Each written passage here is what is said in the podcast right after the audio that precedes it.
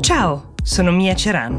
È sabato 10 giugno 2023 e questo è The Essential, il podcast di Will che ogni giorno racconta per voi l'attualità dall'Italia e dal mondo in 5 minuti. Oggi, come ogni sabato, la selezione delle notizie l'avete fatta voi. Partiamo da una domanda che ci arriva da Caterina e Matteo. In questi giorni si parla abbastanza del caso del Sudafrica che starebbe cercando una scappatoia per ospitare il presidente russo Vladimir Putin. Forse Ricorderete che lo scorso marzo la Corte Penale Internazionale ha emesso un mandato d'arresto nei confronti di Putin. Perché? L'accusa è quella di aver deportato illegalmente in Russia dei bambini che sono stati uh, prelevati di fatto dalle zone occupate in Ucraina, strappati alle loro famiglie con lo scopo di darli in affidamento a famiglie russe e rieducarli di fatto alla cultura russa. Per effetto di questo mandato di cattura con valore internazionale, se Putin dovesse recarsi in uno dei paesi che riconoscono la Corte Penale Internazionale, le autorità del paese dovrebbero arrestarlo, sarebbero obbligate a farlo tecnicamente. Il Sudafrica è tra questi paesi. Negli ultimi mesi però sappiamo bene che Putin non è mai uscito dai confini della Russia e dai territori occupati dai russi in Ucraina, tuttavia a inizio agosto c'è un evento che potrebbe portarlo a dover uscire, eh, perché potrebbe non voler mancare. Si tratta del summit dei BRICS, che sono i cinque paesi che in passato sono stati definiti come economie emergenti della Banca Mondiale sono Brasile, Russia, India, Cina e per l'appunto Sudafrica. C'è un problema, questo summit si svolgerà a Pretoria, che è la capitale del Sudafrica, che è un paese che negli ultimi tempi si è avvicinato moltissimo alla Russia, soprattutto da quando è iniziata l'invasione dell'Ucraina. È anche però uno dei 123 paesi che riconoscono la giurisdizione della Corte Penale Internazionale. Ecco, il Sudafrica quindi sarebbe tra quei paesi tenuti ad arrestare Putin qualora dovesse toccare suolo eh, nazionale. Per questo motivo il governo però sta cercando un modo per poter ospitare il leader russo senza doverlo arrestare.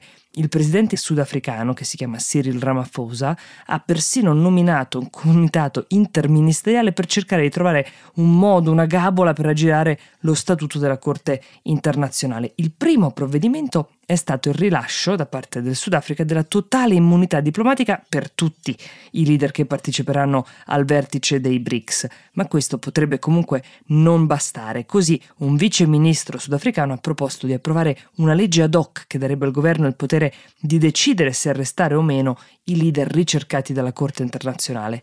Ciononostante, il governo sudafricano sembra non avere abbastanza tempo per emanare questa nuova legge o modificarne una già esistente entro agosto, perché è ad agosto che si terrà il summit.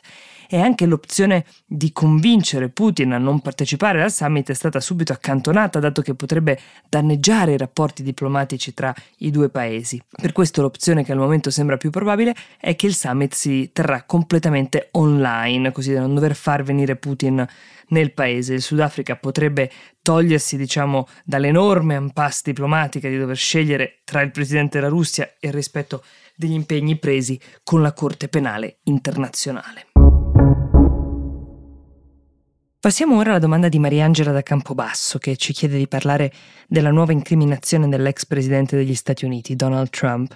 Trump ha annunciato di essere stato convocato martedì prossimo dal Tribunale federale di Miami, dove gli verrà notificata un'incriminazione. L'ex presidente andrà a processo per la vicenda dei documenti riservati, quelli che erano stati ritrovati lo scorso agosto dall'FBI, come vi abbiamo raccontato, nella sua villa di Mar-a-Lago in Florida.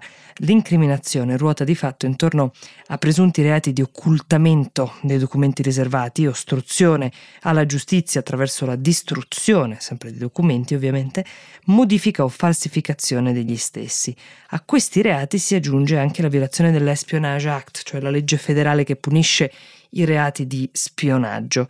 Secondo le accuse, quando Trump ha lasciato la Casa Bianca alla fine del suo mandato, avrebbe portato con sé circa 13.000 documenti governativi, tra i quali alcuni catalogati come top secret, un fatto che violerebbe il Presidential Records Act, cioè la legge che impone ad ogni presidente al termine del proprio mandato di consegnare tutto agli archivi nazionali, tutti i documenti prodotti dalla propria amministrazione. Questa è la seconda incriminazione in pochi mesi dopo eh, il caso che ricorderete, quello riguardo ai pagamenti pagamenti illeciti all'attrice pornografica Stormy Daniels. Nonostante questo, Trump sta comunque continuando la sua campagna elettorale in vista delle primarie del Partito Repubblicano che si terranno quest'estate, determineranno chi sarà il candidato repubblicano per le prossime elezioni presidenziali statunitensi nel 2024. Nel frattempo, però, queste vicende di Trump, queste vicende legali, non sembrano aver assolutamente ridotto il suo consenso tra gli elettori repubblicani, anzi pensate che ancora il 71% di loro